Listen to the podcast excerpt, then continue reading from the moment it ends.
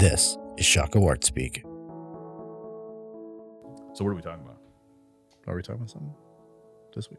Is it this week? Oh, that's right. It is this week. Yeah. It's certainly not last week. Yeah, it's not last week.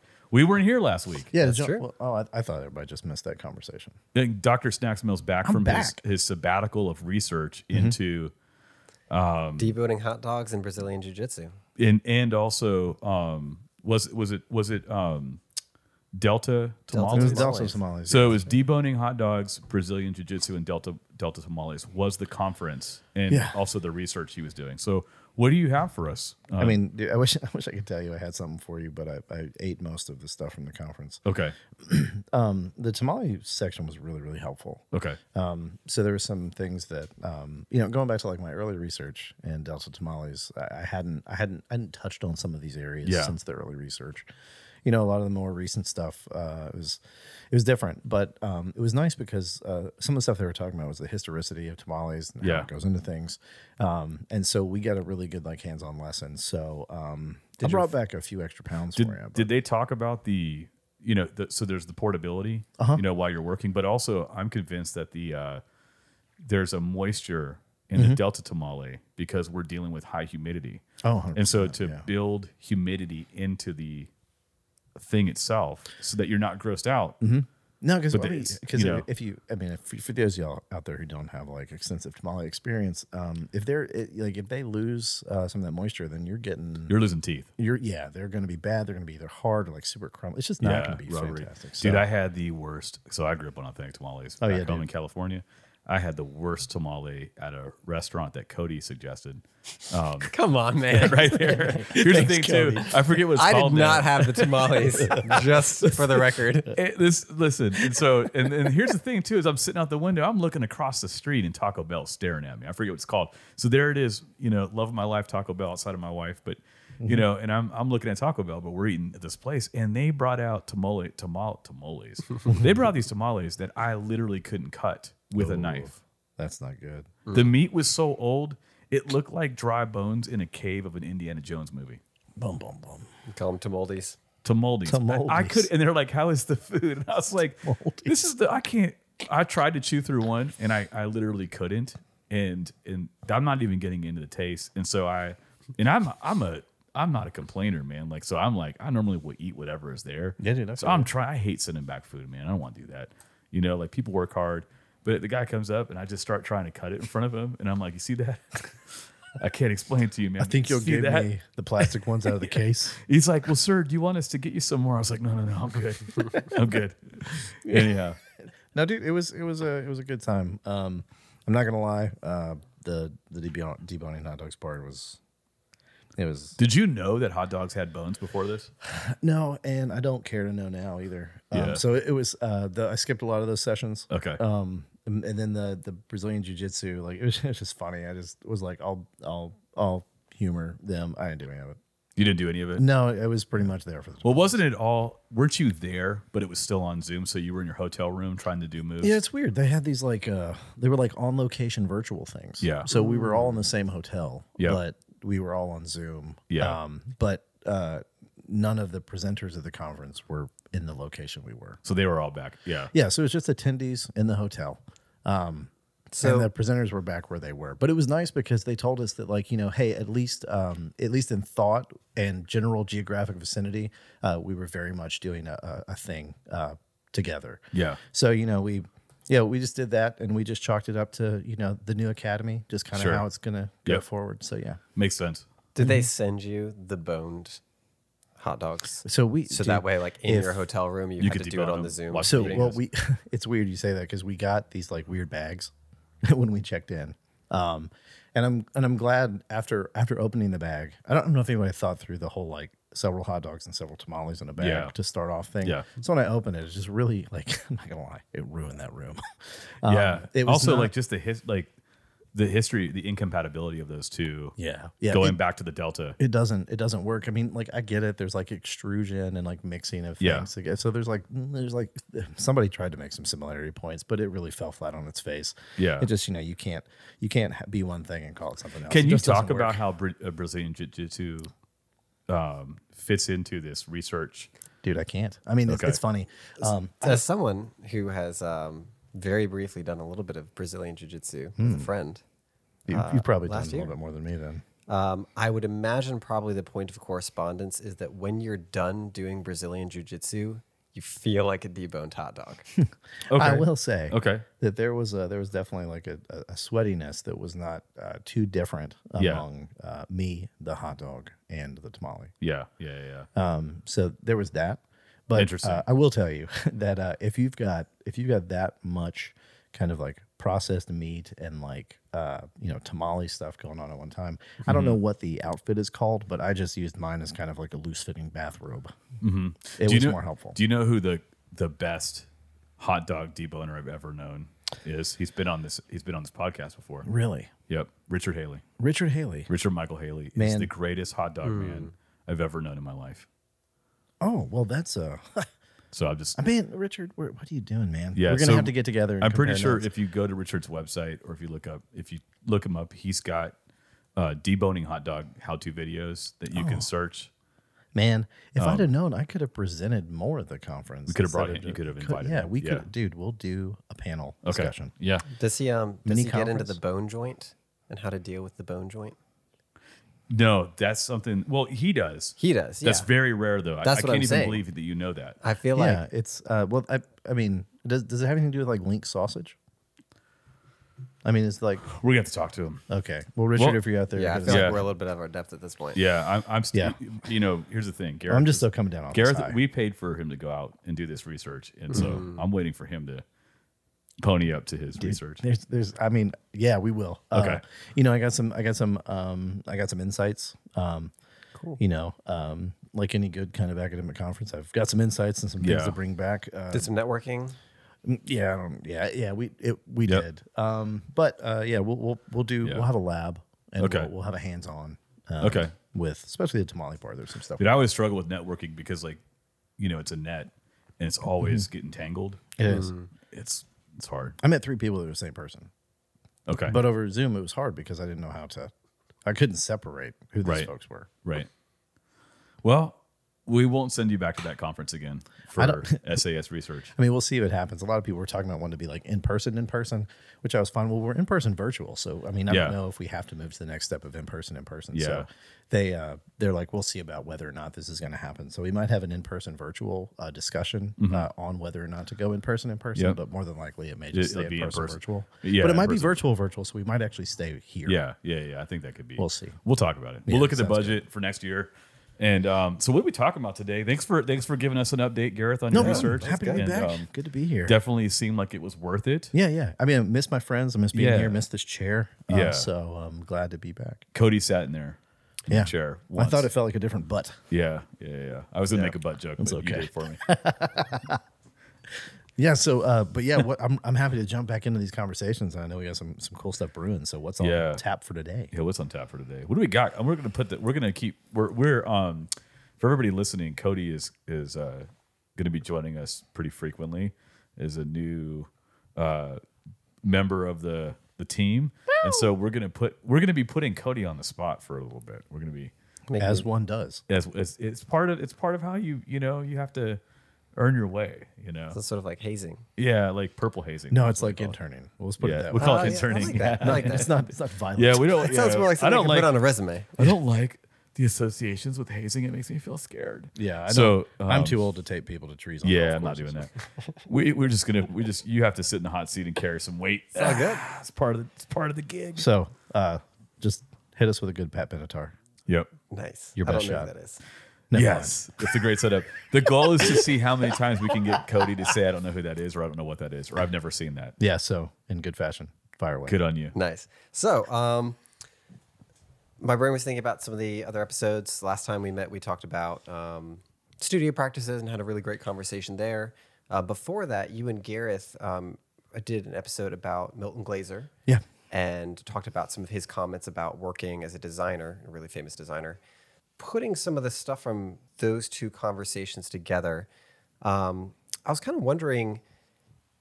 I don't have much insight into sort of the design studio practice or anything like that. Um, But I was wondering if there are good things, productive things, or patterns or practices in maybe a more fine art studio context that might port over into the design practice context. Um, Yeah. Are or maybe it's a it's a question of my lack of knowledge. Are designers and more maybe fine artists or studio artists basically doing the same thing in different lanes? Do they have very different practice styles and they could sort of learn from each other and incorporate them? Um, The it's sort of a question out of ignorance. But yeah, the answer is there. yes. No, just yes No, to an- everything. the answer is no. Yes and no.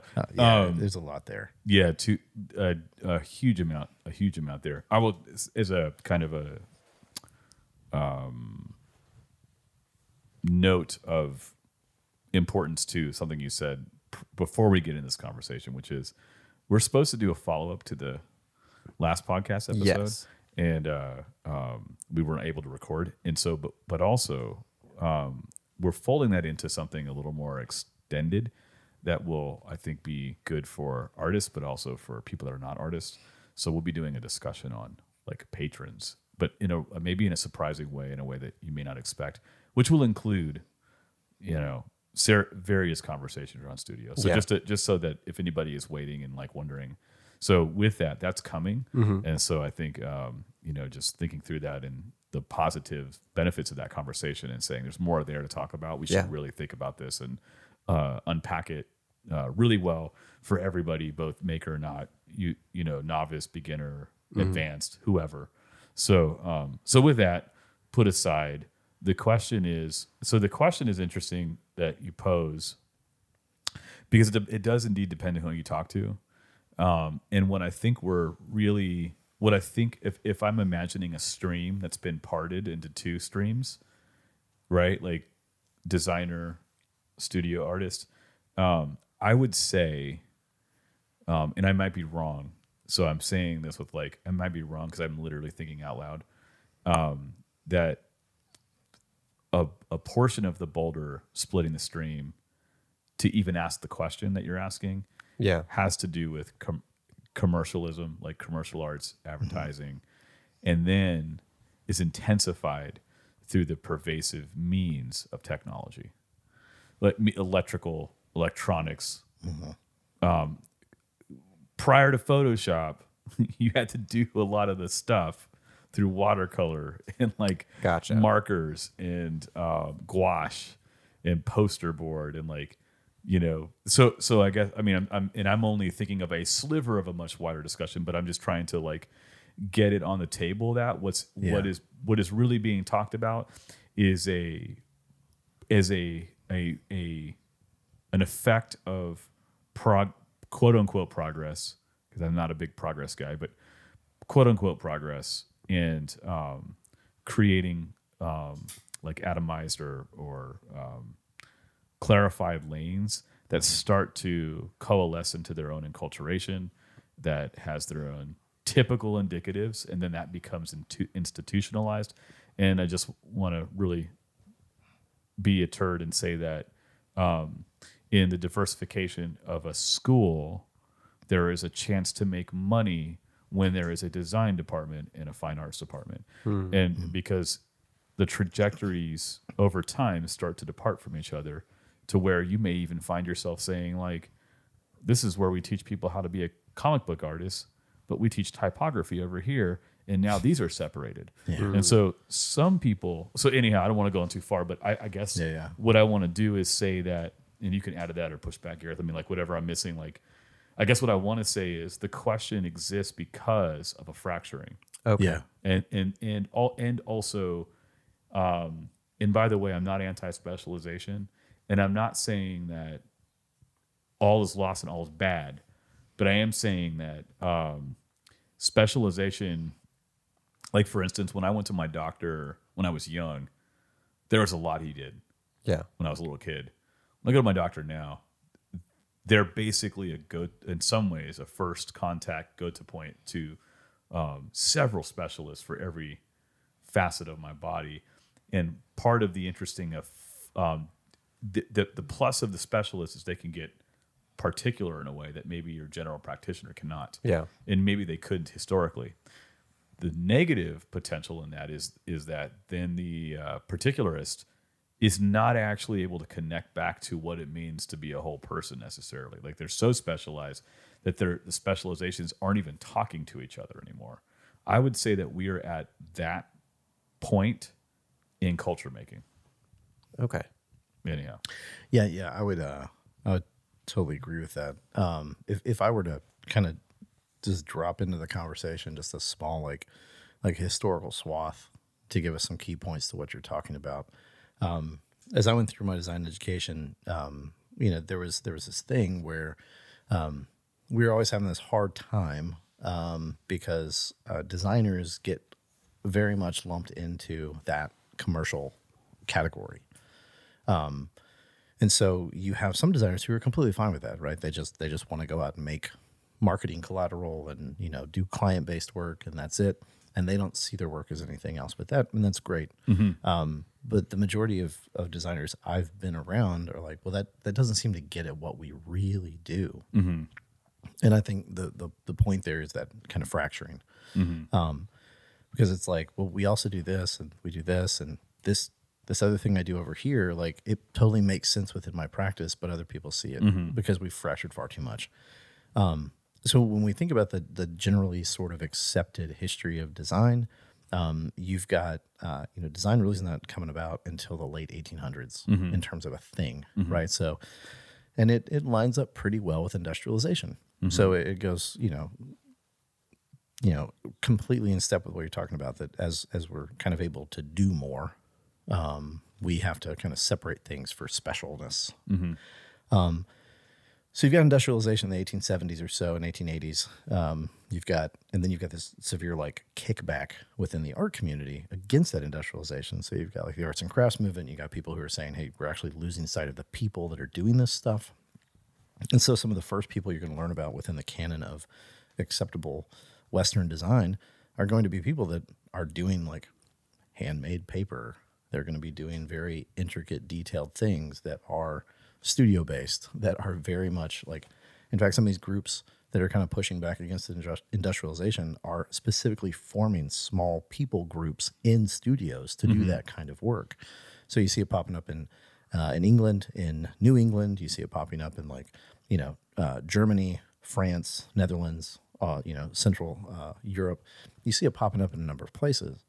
But the general consensus is that um, these other things like um book arts and typography and image making of some sort, they all kind of coalesce into what we understand as design. And it's almost a as you read through some of the, the literature of the history of design, it feels almost like a like a backward looking definition. So they were like, oh, this is what we use. So it must have just been these things coming together, right? So um, so it feels a lot more full in the historical canon. It feels like a bringing together of things rather than a fracturing. Um, but it's bringing together already severely fractured things into a less fractured fractured thing.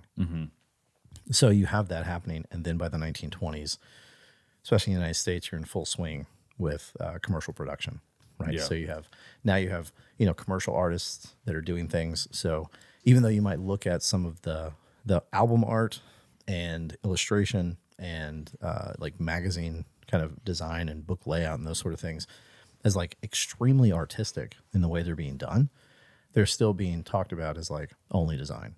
Mm-hmm. Right?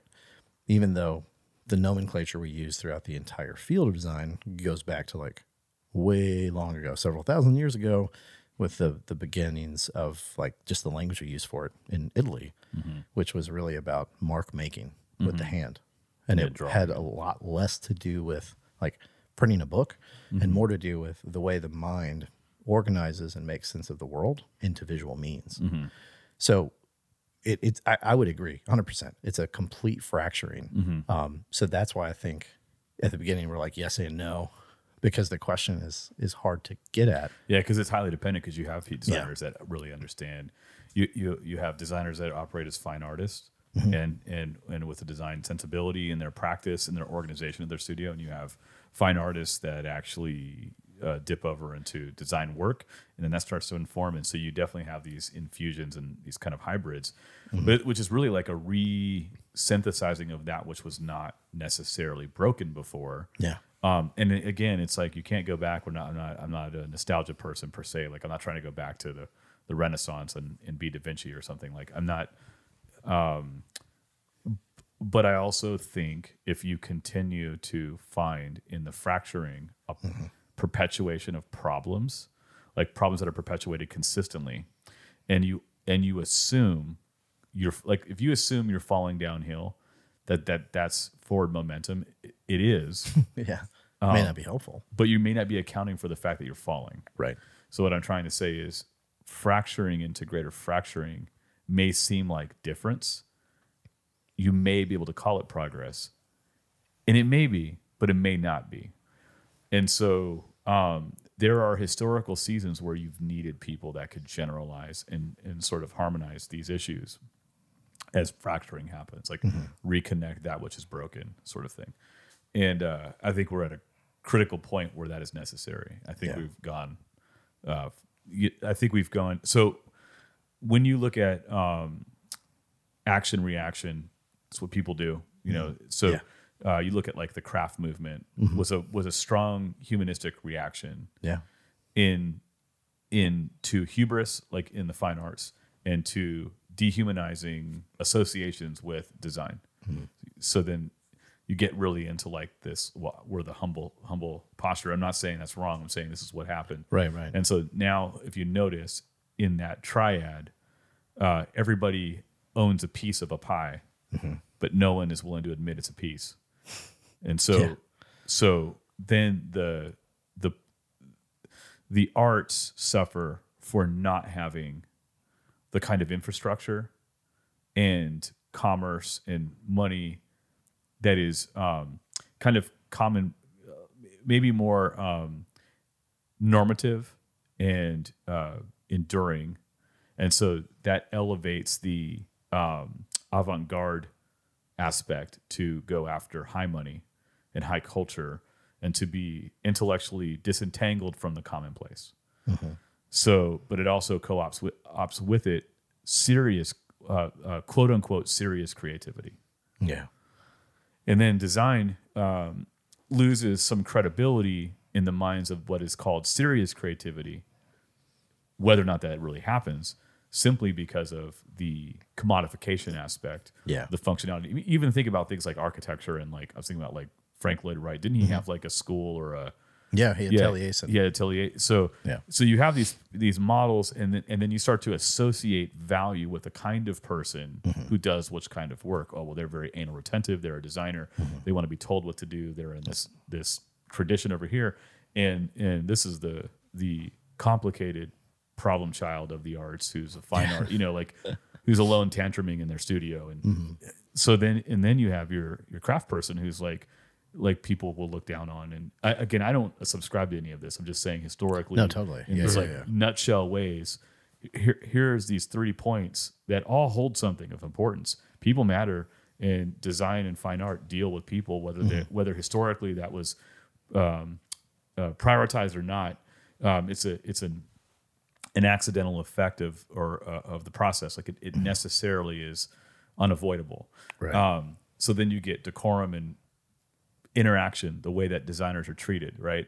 So so you are there to just be told what to do. Yeah. In some ways, right? When you work for a client, I mean, you Totally. you can think about how all of these things needed a little bit of each other uh, in order to not be pigeonholed into their atomistic corners. But instead, we normalize those assumptions, drive them forward through to the 60s, and institutionalize them into what you have in art schools now, where you get an MFA in, Yeah. in any one of these subjects. And all of the subjects are limping for not having each other.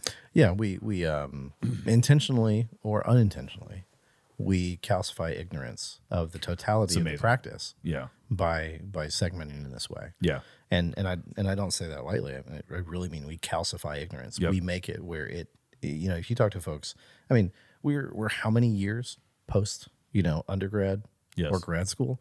And, you know, I think to different degrees we're both still working through that calcified ignorance. You know, I think mm-hmm. that's part of why this podcast was even something we wanted to do Yeah. Because we come out of the context where we're so entrenched and ingrained with it Yeah. that you got to get to a point where you're like, oh, that And then that you're a actually might professor, not be so now you're dealing with all the policy and all of the Yeah. Mm-hmm. solidification, the furthering of the calcification, and Yeah. the indoctrination. yes, So then what happens is the indoctrination becomes impressive, Mm-hmm. and so then people rebel against it, and they unravel into something even less while calling it more. yeah, So you you you you destroy the very thing that you're um you've been hired into yeah, or that you've agreed as the subject that you've devoted time to study and then to teach. It's a strange thing, but it's Mm-hmm. it's happening pervasively, and um, I think um, I mean it's difficult to even have these conversations. it is It's- without it's really tough. off- offenses are up. Um, you know, it's hard to think out loud and focus without people taking it. It's like I I could go on, but Mm-hmm. um, you know, perhaps the best place to hear the conversation is in, in podcasts where where people feel like they can like peer in and not Mm-hmm. not have anybody see them listening, so you can just like think about it. oh yeah, Because because my proposition, uh, I guess we've run so far from your question, Cody. but my proposition is to myself and to you all and to even our SAS crew and like anybody who's willing is to think about. So like, is to think about what what things should actually look like and be like in in light of the fracturing. Do you have to accept the fracturing anymore? Can you just can you like ignore it and infuse your making and your discourse and the rich, richness of your experiences with a defractured, put back together um, sense of the whole. And I just want to say that uh, you know in, in school, like it was a an easy pivot. Like you know, you get a critique and someone would say, "Well, your paintings." They're, they're really dealing with craft ideas, and it's like, well, how do those ideas live in craft, and what is craft, and like, why is that bad? Why is that derogatory? Yeah. Like that that vase is pretty incredible. Like, why is that bad? Like, what? Mm. And this comes back to how we experience and look at art as distinct from design and craft, Yeah. which is also a problem. yeah. So, it, it is because yeah. I mean, like you know, if if you have a nice house put together, like, is it just like categorically and definitionally, definitionally like all just garbage? Yeah. You know, yeah, yeah, like even if it's well made, like your house is just full of garbage. yeah. There's no way that you could have like an artistic chair Yeah. or something with you know, um, you know, like feeling and compassion put into a piece. Right. Because if we separate that far, then we have to understand the consequences of that separation extend much further than just like our fun little enclave in art school Mm-hmm. um, or a conversation on our podcast. Like it, it, it would extend even further. It has its ramifications. But I think it's you know it's really interesting because if if you look at let's take a few examples of some things that stand out in history as kind of like amazing design things, and let's try to figure out how in the heck they even could not be art, artistic. How you know how we could fracture them and have any sort of semblance of a real conversation. So you mentioned Frank Lloyd Wright, and I think he's a great person because, um, well, hold on, great uh, architect. He, Yeah. se- he seemed to be a bit of a turd, but Yeah. um, you know, I wasn't around, so I'll take other people's word for it. But the um, when when he approached things like to say that as an architect that he was only a designer but not an artist is weird because when I've when I think back on conversations we've had on this podcast about how you step into the critique of a piece of work, right? So we've talked about kind of two main main categories or main uh, lines of conversation with a piece, which would be narrative and phenomenological. If you if you've ever visited a Frank Lloyd Wright house, like go to Falling Water, take the tour, walk through the place. He was thinking through narrative and phenomenon in the entire place. And landscape. A hundred percent. So And- it had to sit a certain way. Yeah. Had to because it had to be experienced in a total sense. Mm-hmm. It was a piece in a context. Yeah. As you walk through the house, you know exactly where you are and what's going on. Like he even went so far as to make sure the furniture was stationary, part of the build. Mm-hmm. So you couldn't move it because it messes up the narrative or the phenomenon that's being Mm-hmm. experienced. Um, there's a there's a stairwell that goes up behind i think it might be the dining room and goes to the second floor in falling water. And it is it is awkward because it is a tight passage. Like i'm not a tall person but i was like this is tight. Mm-hmm. So if you're six foot plus like you're you're hunkered down in this mm-hmm. thing small steps. But it was on purpose. It was because he wanted you to experience that this is something completely different. So as you move from public to private space the phenomenon that's going on there is working, but also he's telling you a story of how the house is to be used, how it's to be incorporated in your life. Um, and so you get to the end of it, and also throughout the tour, you're seeing like, oh, that's literally a Picasso on the wall. and here's another great artist and another. The art on the wall is not the only art in that house. Like the, Yeah, the yeah, house yeah. is a piece of art. Yeah, yeah, yeah.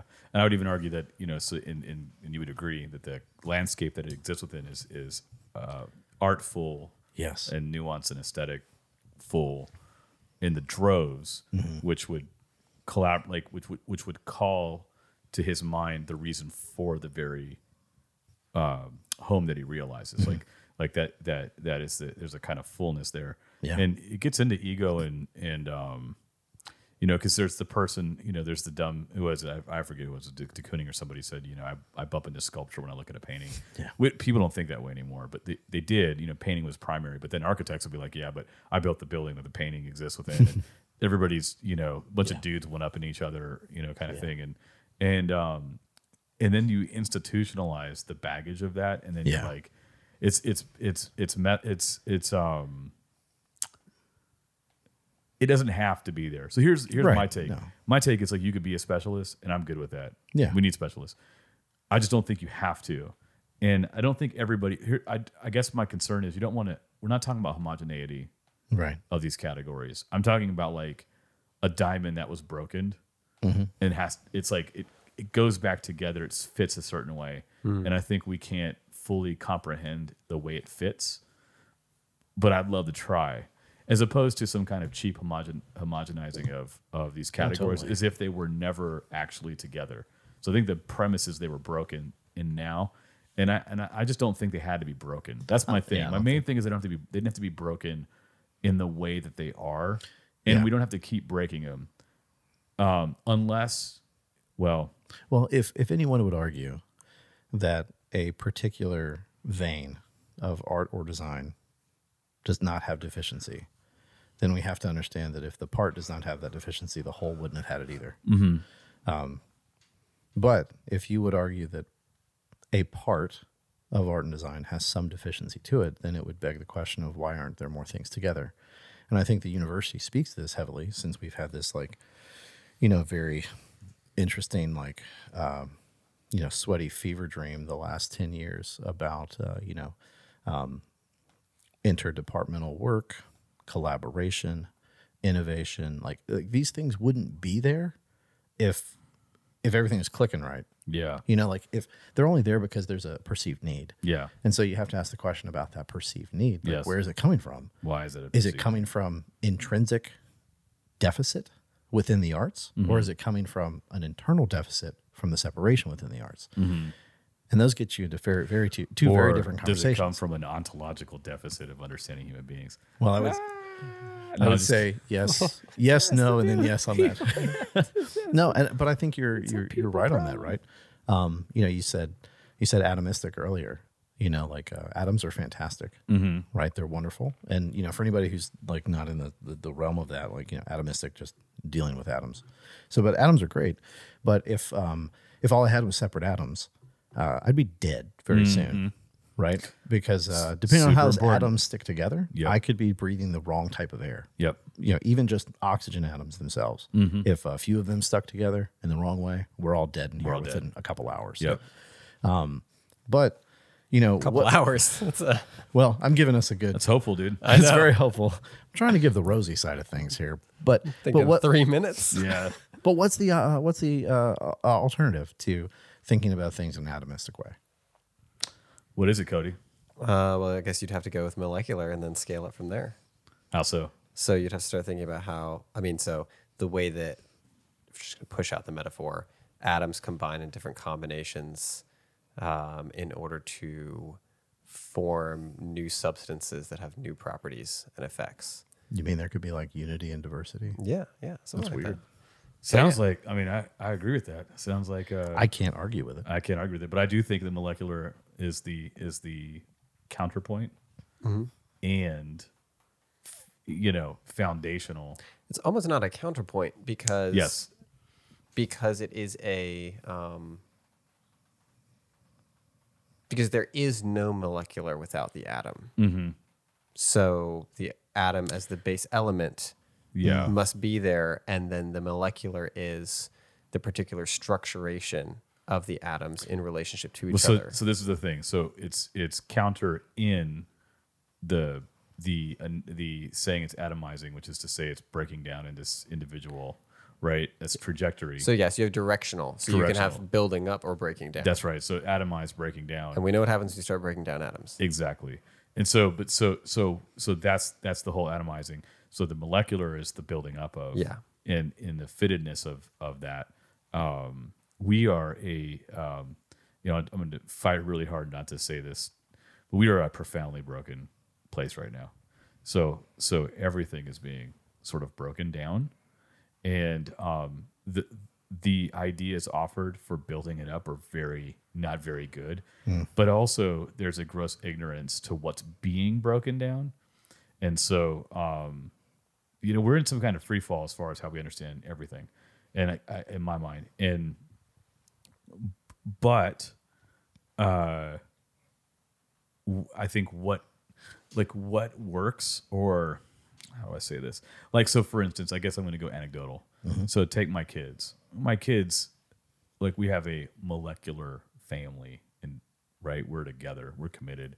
And then we we're the kind of committed sort of thing or entity as a family as a unit that is committed to my neighborhood right? And then we're committed to a community.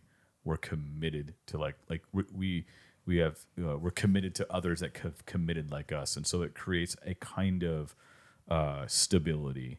And that stability is not humdrum or, or boring.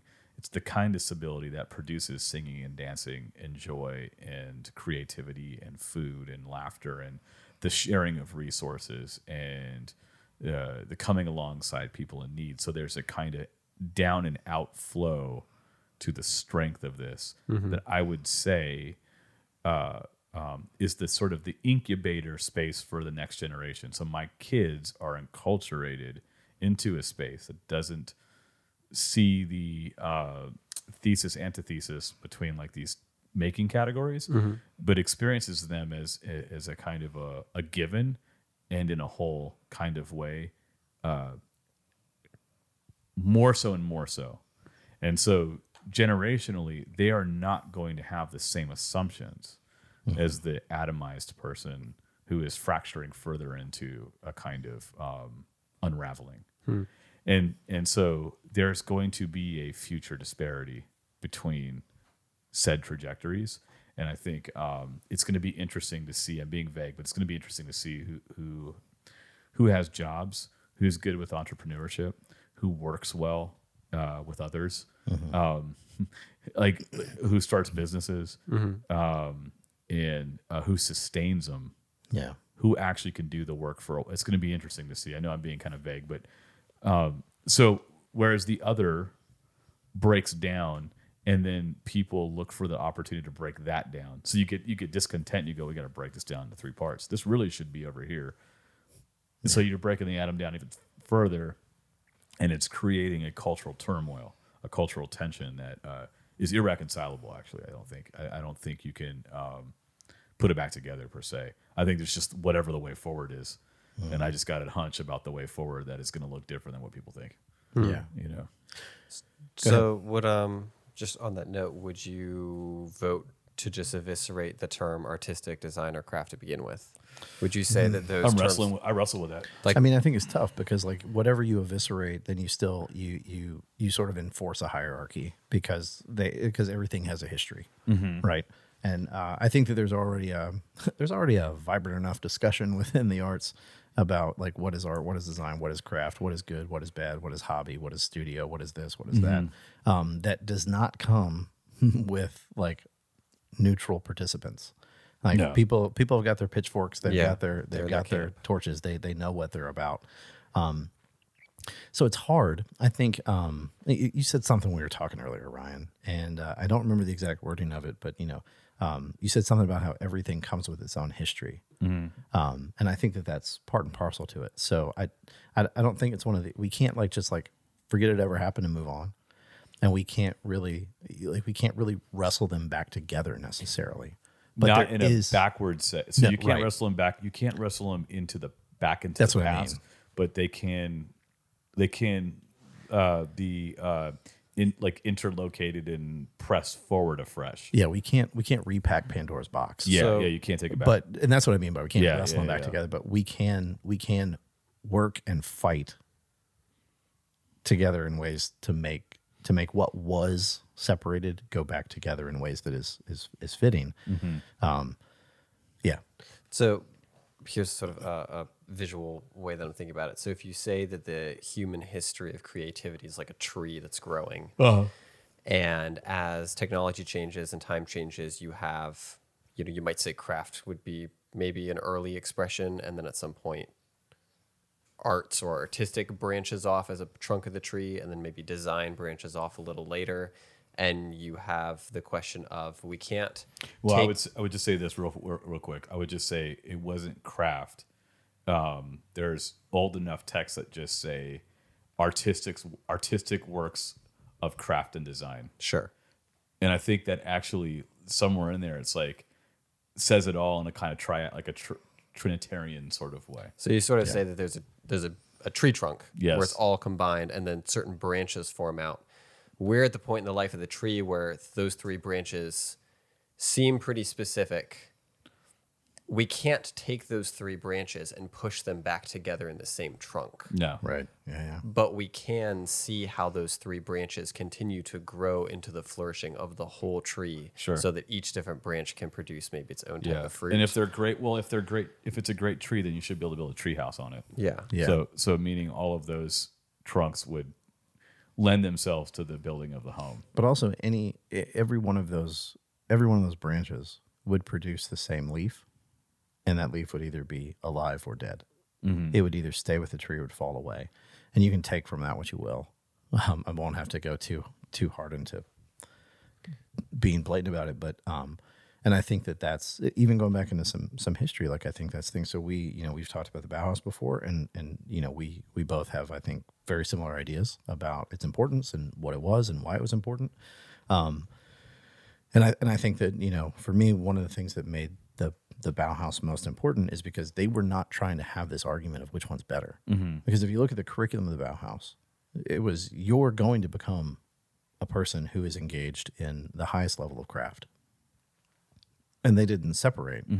So yeah, you might you might spend more time with textiles, or you might spend more time with like uh, you know photography or or things like that. But but they weren't calling you something different, right? Uh, Now universities may have people may have categorized you in different ways, but the like the, the foundation of the Bauhaus was to make uh, men and women who were capable of doing art period however that played out and for art to infuse all of those actions. So you know somebody might say oh they're they're very much a craftsperson. They're over there you know banging on some metal and making some jewelry but they're an artist. And uh, it's all coming together. So the, the even the you know foundation of the school was about understanding that like the best that has ever been made the the symbol of what is like ultimate in some sense in making um, was actually a culmination of all these things.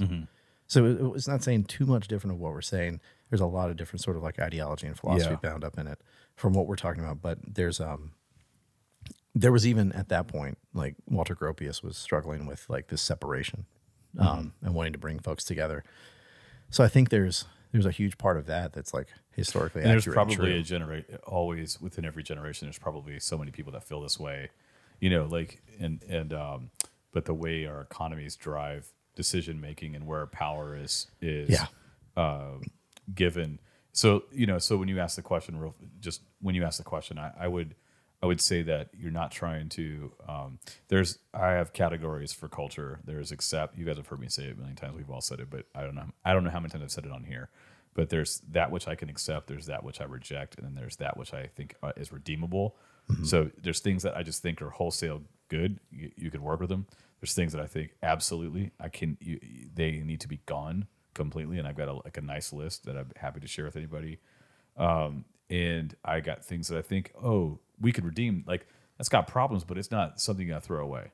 yeah I think most of our culture right now is is hard on uh, throw it all away, or if we disagree, you know, and you got two opposing forces disagreeing, it's throw them away, throw them away, throw it away. Yeah. and I think I think that's that's um, not sustainable. I think it's um, it's going to run its course and it eats everybody in its wake. Just throwing everything out means at some point you'll be thrown out. So that that's not a good way forward. So, but we we can't go back, but we can, in light of what we're talking about, and this is what we've been doing for a while now, is think about, think afresh, and not bring baggage into the next generation. Yeah. So it's to it's in some ways the way you do it is just by disentangling the the mess, removing the baggage, and presenting the clarity of the tree, so to speak. Yeah. And understand, like you know, it's like uh, we, new stuff. We we're like we're gonna birth new stuff. We got like new media, and it's like, well, yeah, it's like um, Nam June Paik puts a TV and a video down, and we call it performance. Okay, fine. What I'm, but it's it comes from somewhere, It- you know, and it's difficult to individuate something. It takes time, and I'm not saying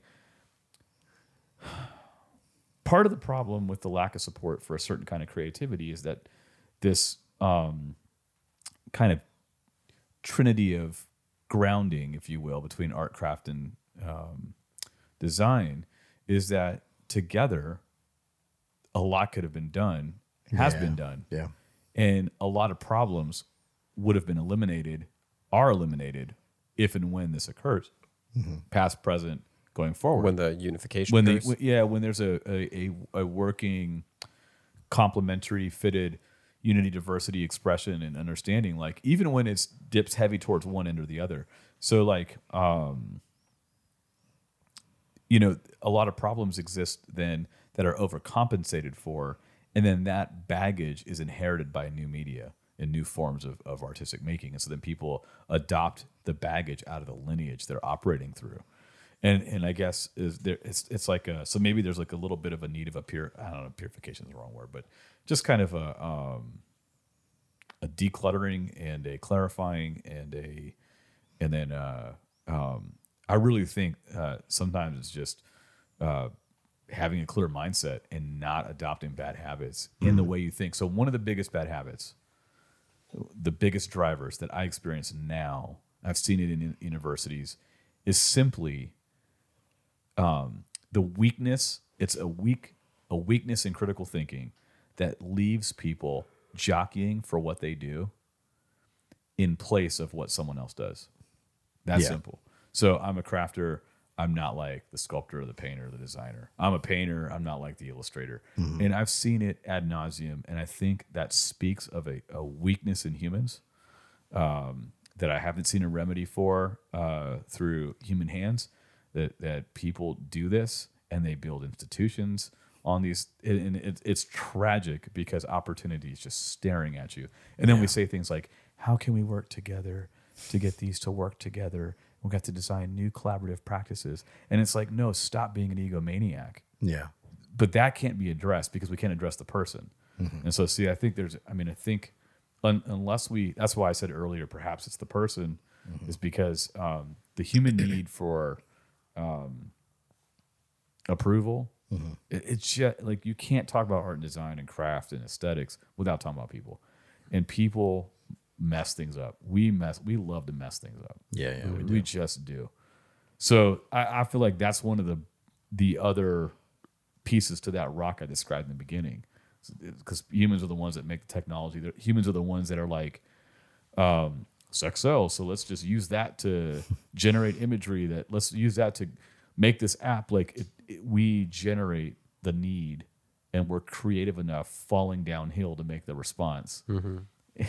and so it's terribly unpopular to talk about saying no and reclaiming things like reclaiming definitions reclaiming hey maybe we threw too many things out that's a terribly unpopular thing to do unless you got you know a bazillion dollars and your last name is um, elon musk and Yeah.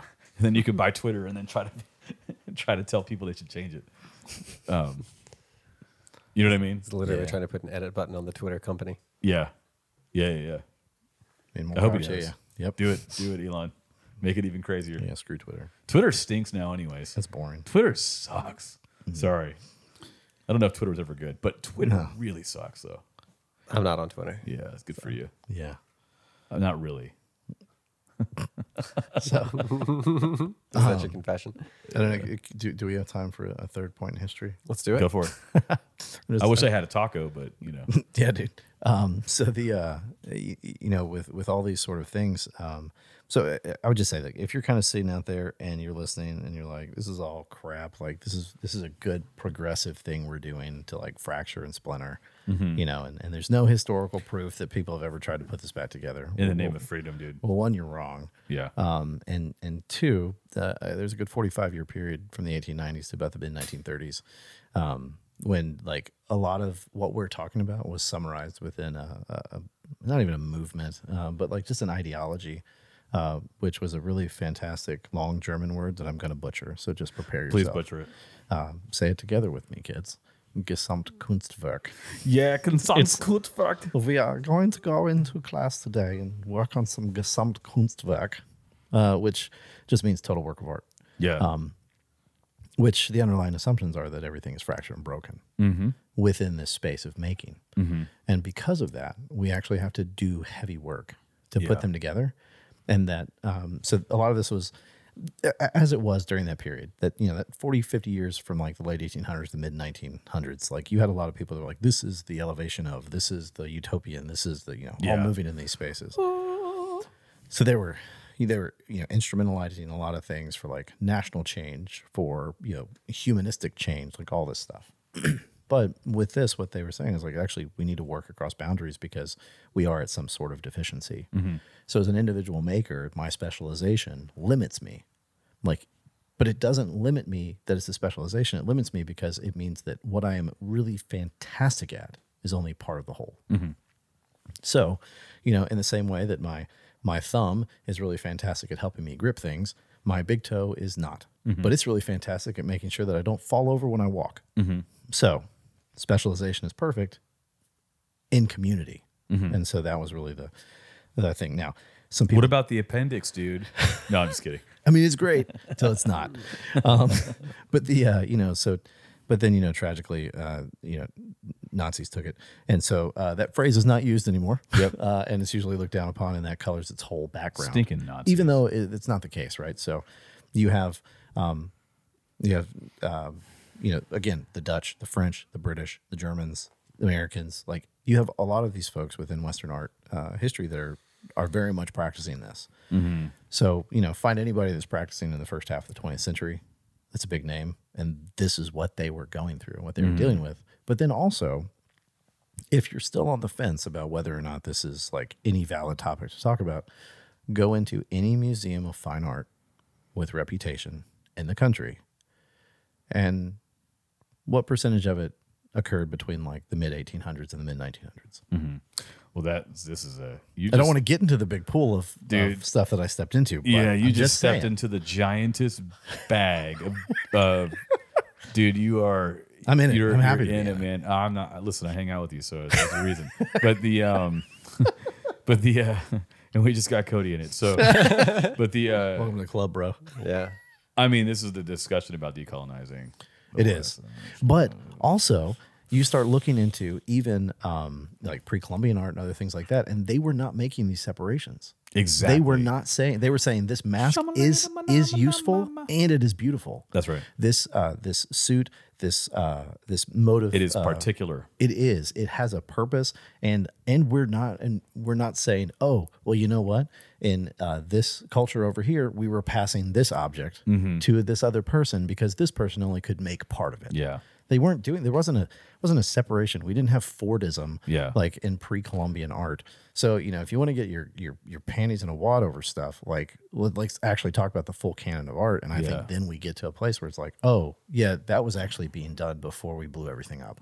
Yeah, it's it's rough, man. We're all reading similar book, um, and author Wolterstorff gets into philosopher gets into discussion about the museum. Mm. Yeah, and it's like the uh, de-emphasizing of um, every religious. It's like it's like oh, the museum becomes the uh, coexist sticker on the back of a car. Yeah, it means nothing. I mean, But it means everything. It brings all the religious artifacts from different places in, where the people still even use some of the same kinds of Yes. things in religious practice practices outside of, say, like a Western context. And so it's like this idea that it diffuses or um, uh, it, it it takes away all of the particularized religious charge and makes it palatable for what? Well, for a, a secular religion. Yeah. It's, it's it's not it's not a neutral. It's a secular, and so the secular religion says it's a it's all even playing field. You just go and look with a disinterested posture and uh, observe it as a modernized artifact, even though it was made, you know, in 13th century in About to say, yeah. Asia. Like you're you're it's a flattening and a reorient. It's a it's a the I mean it's you want to talk about like problems. If you're trying to really do it, like oh my gosh, man, like good luck. You have to literally destroy the world, which is kind of what I think people are trying to do right now. If only we could just blow it up. But see, this is where accept, reject, and redeem is It is. helpful because can these be redeemed? I would say yes, but through a, but through through conversation, but also through forward momentum. When you say these, are you referring to the artworks? Are you referring to the institution of the museum? the museums. I mean, the thing, yeah. I mean, I think museum. I, I, I have a love hate. I love museums, but also I, I have problems with these kinds of. It's difficult. So, what is a museum? It's there to educate. Um, do you put it on? You- you probably just is write it on the wall. Is it? Do you just put it on the face of the building, or is think it? so. Is it actually just already obvious that that uh, when I go and I read, you know, what a museum is, and Yeah. they got different time periods, and then they have like the education department to the museum. That that's what a museum does. Well, pretty yeah. sure. Yeah, I think it'd be if- it almost would be condescending if it was It put would. outside the building. if you had a if you had a museum that was really doing the stuff that museums are doing, then you wouldn't have to tell people what the purpose. Is. You is. wouldn't have to turn your building into a meme. You wouldn't. It wouldn't. Um, yeah, because you know, hey, we all like fifteen What does it mean? of laughter. What does it mean to turn a really expensive architecture into a meme in actuality? What do you think that is that a good thing or a bad thing? I think it'd be overall a negative. It says something about the cultural value of a meme It that's interesting. or the cultural value of a museum. That's interesting. So does a It maybe does it, speaks of like Man. the promise of utopia giving out faster than like the last century. Yeah. So like in the in the, the a few short years of the life of a building, its utopic promise failed failed to launch. This is going to be a, this is a totally weird thing, but as someone who What are you talking about? This conversation's so cryptic that makes no sense. We're sorry, y'all. So as some, you know, anyone who's young probably eventually gets on the the Reddit memes subreddit, Okay. which is basically nothing but a series of images, with Yes. some text usually, but not Yep. always. Um, radically tuned into very specific contemporary social contexts. It does not make sense if you are not tuned into those social contexts. Yeah. And so you just sit there and you view all Yeah, these images. yeah, yeah. Okay. So that is almost like a anti-museum. Yes. It's a space that you enter into that is all about being dialed in to the hyper-specific social context in order to make any sense of the images that you're rapidly Yeah. browsing through. Yeah. Yeah. Versus a museum where you enter into it and it eviscerates most social contexts except for the Western understanding of museum in the 20th mm-hmm. century. And then we float around and look at all of these images with the express intent of to almost not know where they're from outside of They're from the a museum. little plaque or, you know, Yeah. Yeah, I something mean- that doesn't really like let me know much other than like Yeah. a person had a name and they And made this. that's thing. if you read it. And that's if you read it. Yeah, I mean, I think it's great. You can go in and have a great afternoon. You can see the you know the martyrdom of Saint Stephen. You can see uh, uh you know John the Baptist's hair. You can see uh you know a statue to help with fertility from uh, Western Africa. You can see a shamanistic uh, mask that helped uh, protect crops, and then you still got time in the afternoon to get ice cream. Yeah. I think here's the thing, dude. I do love museums. I love Yeah, that So- with a passion. so, but it's complicated. It is. It's a complicated and it and it um it, yeah. But I just make that point about the memes and museums because if you're if you're wondering why com I say the word comment, just like normal people maybe don't go into the museum very much, but get on Reddit and look at memes a lot. One of those spaces, they're tuned into the social context of what's happening, and so it makes sense to them. And then one of those spaces, they're well not so tuned into okay so that social okay so this goes back to the dehumanizing. So so this so what you're speaking to sorry I, i'll say it your your your um the, the effect of the algorithm the reddit read the the social context is atomistic and it's it's extemporaneous it's in time it's it's um momentary.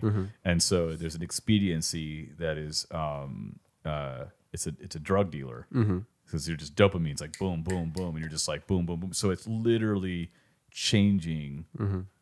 the the human. It's it, it mm-hmm. has shaped Yep. the human and it couldn't be more antithetical to the museum as we're spo- talking about it generically. Mm-hmm. Because to, to go to the museum is to to to step out of and there's a privilege to it man. Like if you can afford to go Yeah. you, you got to afford your time your money your energy to step out and not get it like that Yeah. so these are that these are those th- there's this is why i say that at the heart of this is humans like so like so when you say the you know if i say the museum has become a meme what does that mean for the museum well, that's a that's a declaration of death Yeah, that's what I'm saying. It, it becomes very intriguing why a museum might need to put a meme like thing Yes. on the face of it. yes that that's an admission of failure And then we have the whole conversation of what exists between the meme on the internet and the museum. Yeah. Oh, yeah. All of human life. all of human life and by the way why then even build the building when Yeah. you already have the expediency and so here's the thing that's what people are debating right now that's why the metaverse is coming i know Yeah. we always come back to this like but you can't it's like you know we are literally on on we are literally you know when water spirals into the drain mm-hmm. My son loves that. that's the vicious cycle that's but it's moving us down that's why these conversations endlessly come back to these points because we are not floating we are sinking. Like Yeah. it, it's not I, i'd be a liar if i said i thought everything was good and we're you know dude it's it's going it's going south. It's it's going south. Like it, it, it just is. And so you're you're seeing it everywhere. And uh, it was long before covid by the way. Yeah. and long before it was going long before donald trump by the way um, but because of meme culture we're like wait it, it was just yesterday like no we, we don't even have we have been conditioned to not think at all man we are being dumbed down I, I read a great way. book that was written 14 years ago uh, that, sta- that talked about meme culture. yeah That was 14 years ago. 14 years That's ago dude. before a lot of yep, stuff. I'm, yeah yeah yeah yeah that's right and so, like, and it, it, it like, Dawkins has- talked about that. The evolutionist, uh Uh-huh. he talked a lot about memes. Oh, it yeah. Dawkins and God Delusion, or I forget which book it Um, was. It was Dawkins. I don't know Yeah, if it's yeah. that book. Yeah, yeah, The power so he of talked memes. about the, the, yeah, the perpetuation of, of, uh, small molecular things. yeah, Yeah. Or small atomistic, atomistic things. yeah. Um, but yeah, I think you know. So all of this, like, if we want to kind of like hash out, go back to like the yes no of it before. um, I don't. I don't think that my I don't answer even is know any we've different. stayed on topic. Yeah, I think that's we true. have. Like, I think Okay, we've we've okay. circled around it a whole lot because I Yeah. think you do have to have the entire like big Yeah, yeah. Yeah. context. Well, because the context is like, well, what, what, um, uh, y- you know, it's like, what do we do? What, what then should we do? What, what Yeah. do you do? What Yeah, do you, yeah. What do you, what do you really do, and do you believe it? And I think I, I was just full cards on the table. I actually believe what I'm saying. Yeah. To the point that I feel um, an urgency to do something, and it actually means to do something distinctive is to say no to things Yeah. that right now are terribly popular, and also feel like they're at the core of people's very existence.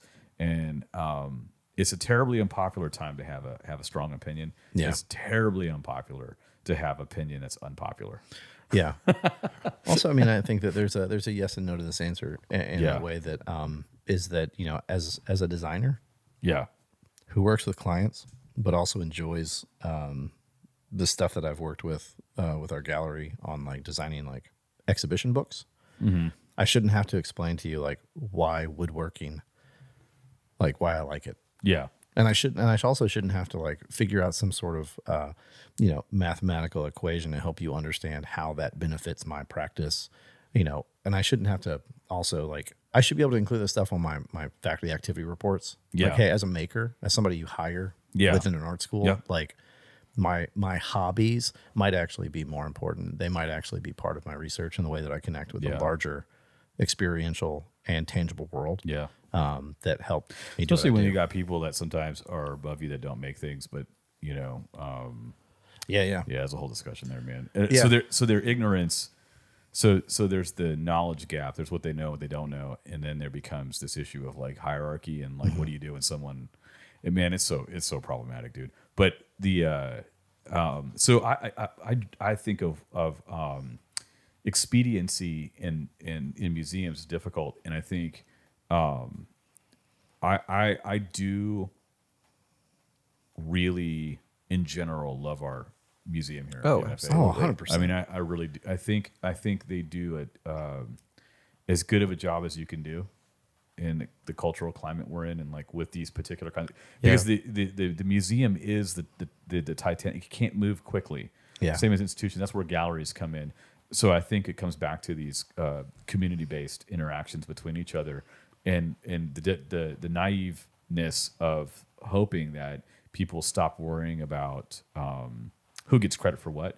But it's hard to when someone always is there to take credit for what you do. Yeah. So it, you know, like it's like, um, how do we solve these problems? I think, I think, I don't know, man. I, I've dreamt of all kinds of stuff, man, like museums in people's houses, Yeah. um, neighborhood museums. Like, I mean, I'm not saying these are all new, but I've just dreamt of like, you know, you know, local, just um, trying to think afresh. Well, I think it's you like know? you know, talking about the fracturing, like, but then we could, and we don't have time for this, but still, I'm gonna throw it out there. Like, we could talk even further about it, where it's like it's not just the fracturing within the arts, but it's the fracturing within the arts, the arts from life, right? Yes. So we talk about going into the studio, and and nine times out of ten, where are those studios today? Nine times out of ten, they're you like get in your car, you drive to it, it's in another building.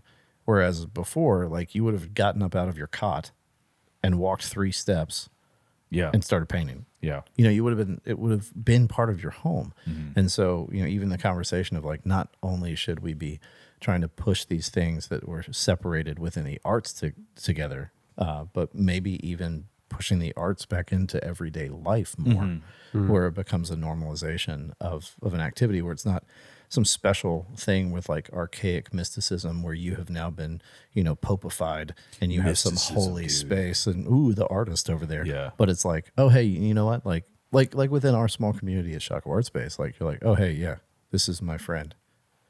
He does this. This is my friend. She does this. Also, she does X, Y, and Z. It's all it's all integrated. Yeah. It's it's a much more holistic uh, view of things, so that you're not having to explain your spend half your life explaining what you do and why you do it. And Yeah.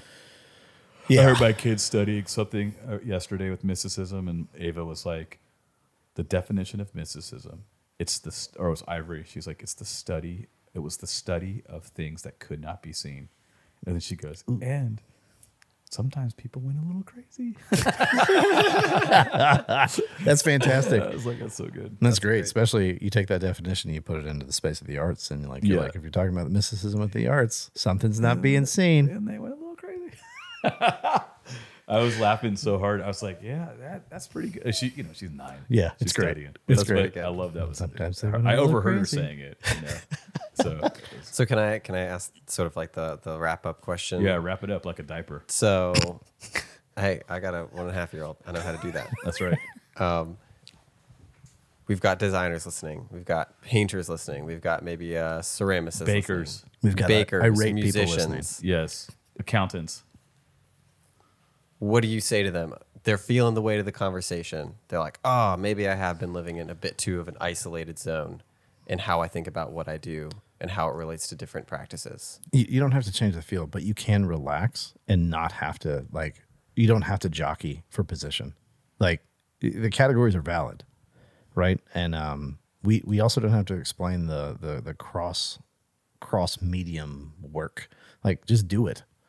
Yeah, I would say I'd say you can. I would say that as you have you sh- okay if you're an artist get make sure you actually have real friends and have friends Good that are not artists Yeah. um, but also have friends that are celloists have have friends that are you know designers like be friends with each other and fight to not be threatened by your differences Yeah.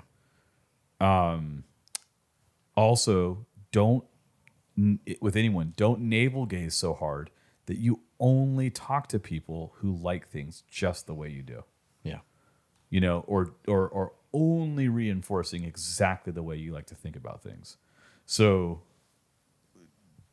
you know reasonably it's not easy but mm-hmm. you, that's the known be known thing is you kind of have to let your guard down and you have to risk it and you kind of have to let people in. And then you have to be kind of cool with people like if you can be cool with people not knowing what you do you you you can learn a lot of stuff.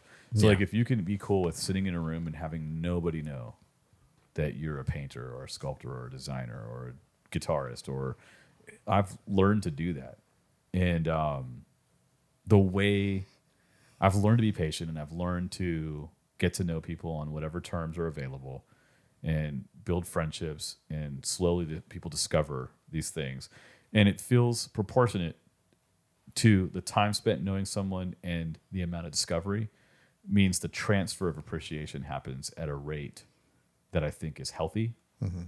both for them and for you. And I, if, so I can't see how that wouldn't be true. Like, so don't don't the the the very like college response would be tomorrow, go collaborate with two people and make a project to, to prove to everybody that you believe this. It's like no, just um, don't stop thinking that comic books are the only kind of important art and everything else is out to get me. and uh, yeah, it's just it doesn't work. Like, It just it's the mistake that most of us have made. Probably I've made it in every different direction. You know, whatever I'm doing is the most important thing. Just fight against that because that's a lie.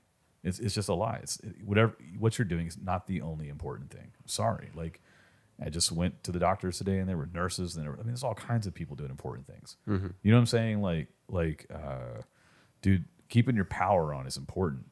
Better go thank the power people that do that and take your tr- like it's like Yeah. it's like you got to reevaluate your real worldview. I know that's way big of an answer, but at the at the heart of it is the know and be known thing. You gotta gotta chill. And I actually think you should be a little bit intentional in, in getting to know people that are outside of uh, creative circles and are in. There's nothing wor like. Don't be the person that is eager to tell everybody how how how creatively awesome you are. Don't be a narcissist.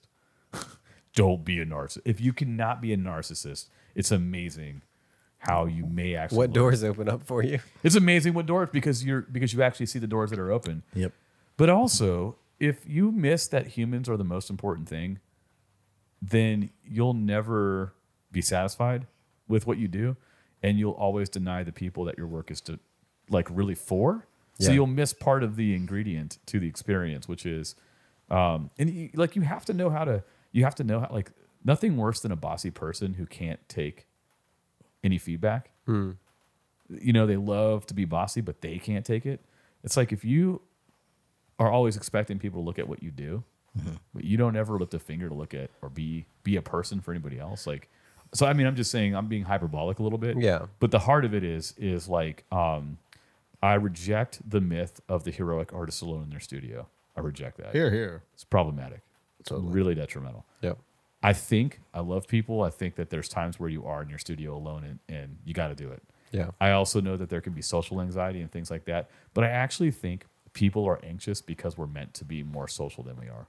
Yeah. And we've been atomized. So we have more anxiety. And we think it's because we need to be alone more to prepare to be around people. And we're walking ourselves into our own unraveling. Yeah. And that's why I think anxiety is so high. We actually need to be, we need some mediators to help us. We need like some priestly folks that are like Yeah. mediatorial, like they can help us negotiate these things. No, Um. So you know, and uh, but fa- uh, oddly enough, that's what families historically have done. Yeah. So maybe we need more families, It'd be great. more dads. Families are awesome. Dads are pretty cool. Yeah. They are. moms are pretty cool too. I don't care what um, New York says. That's right. I'll leave it there. Yeah. Cool. Well, I think you know, I, I, I, I don't know where else we could tie a bow know, on this I without know. going another three hours because I know that we could do it. Um, but um, also the the rat a tat tat of the rain on our uh, Yes, it's skylight raining. is uh, telling us. So maybe great, we great should question, put it Cody. out. It was a fantastic question. Yeah. Yeah. Who'd have known we would have talked? Yeah, for so over an hour artists about it. and designers should hang out together and do some stuff, and don't force it. Yep. And then you should just learn from each other and like maybe go check out a music studio and look at Yeah. how I was gonna musicians say. hang out. Musicians are so stinking cool. not only should designers maybe incorporate a bit more of like a fine artist practice, studio practice into their work, but maybe even those artists should incorporate some of what designers do. Exactly. Hmm. That's 100% right. And maybe get off Reddit. That's very true. Get off Twitter, get off Reddit, get off. Social media. Frankly, we need to get off. This, this is the flow of it. Right? Like, we, we know the conversation's over because like we we devolve into uh, Complete incoherence. that was my that was my uh, my bad Trump. That was impersonation. good. That was pretty That was good. good. I like Frankly, we to be honest with you, we need to get off of Twitter. We need to get off of Instagram, and we need to get painting again. I think, frankly, we haven't had enough painting. There's not enough gold in the painting, and the designers, frankly, they never served me. I asked for the golden arches. They gave me two instead of one. Sorry, I've got to follow up. to be honest with you, Gar- Garrett, frankly, Garrett, I'm not even sure that you're creative, to be honest. That's not very good. It's not my best, the best one. Dude, we just lost half our audience. Do you think we just lost? Don't don't die, everybody. It's just a joke. It was a bad. Yeah. Well, hey, um, I think on that note, there's there's nothing else to do except say uh, if you've made it this far, uh, and even if you haven't, we love you. You are a fantastic audience, and we will catch you next time. You've been listening to Shockoe Art Speak, a production of Shockoe Art Space. We are an independent, nonprofit art gallery in Richmond, Virginia. We can be found online at shockoeartspace.com and in real life in historic Shockoe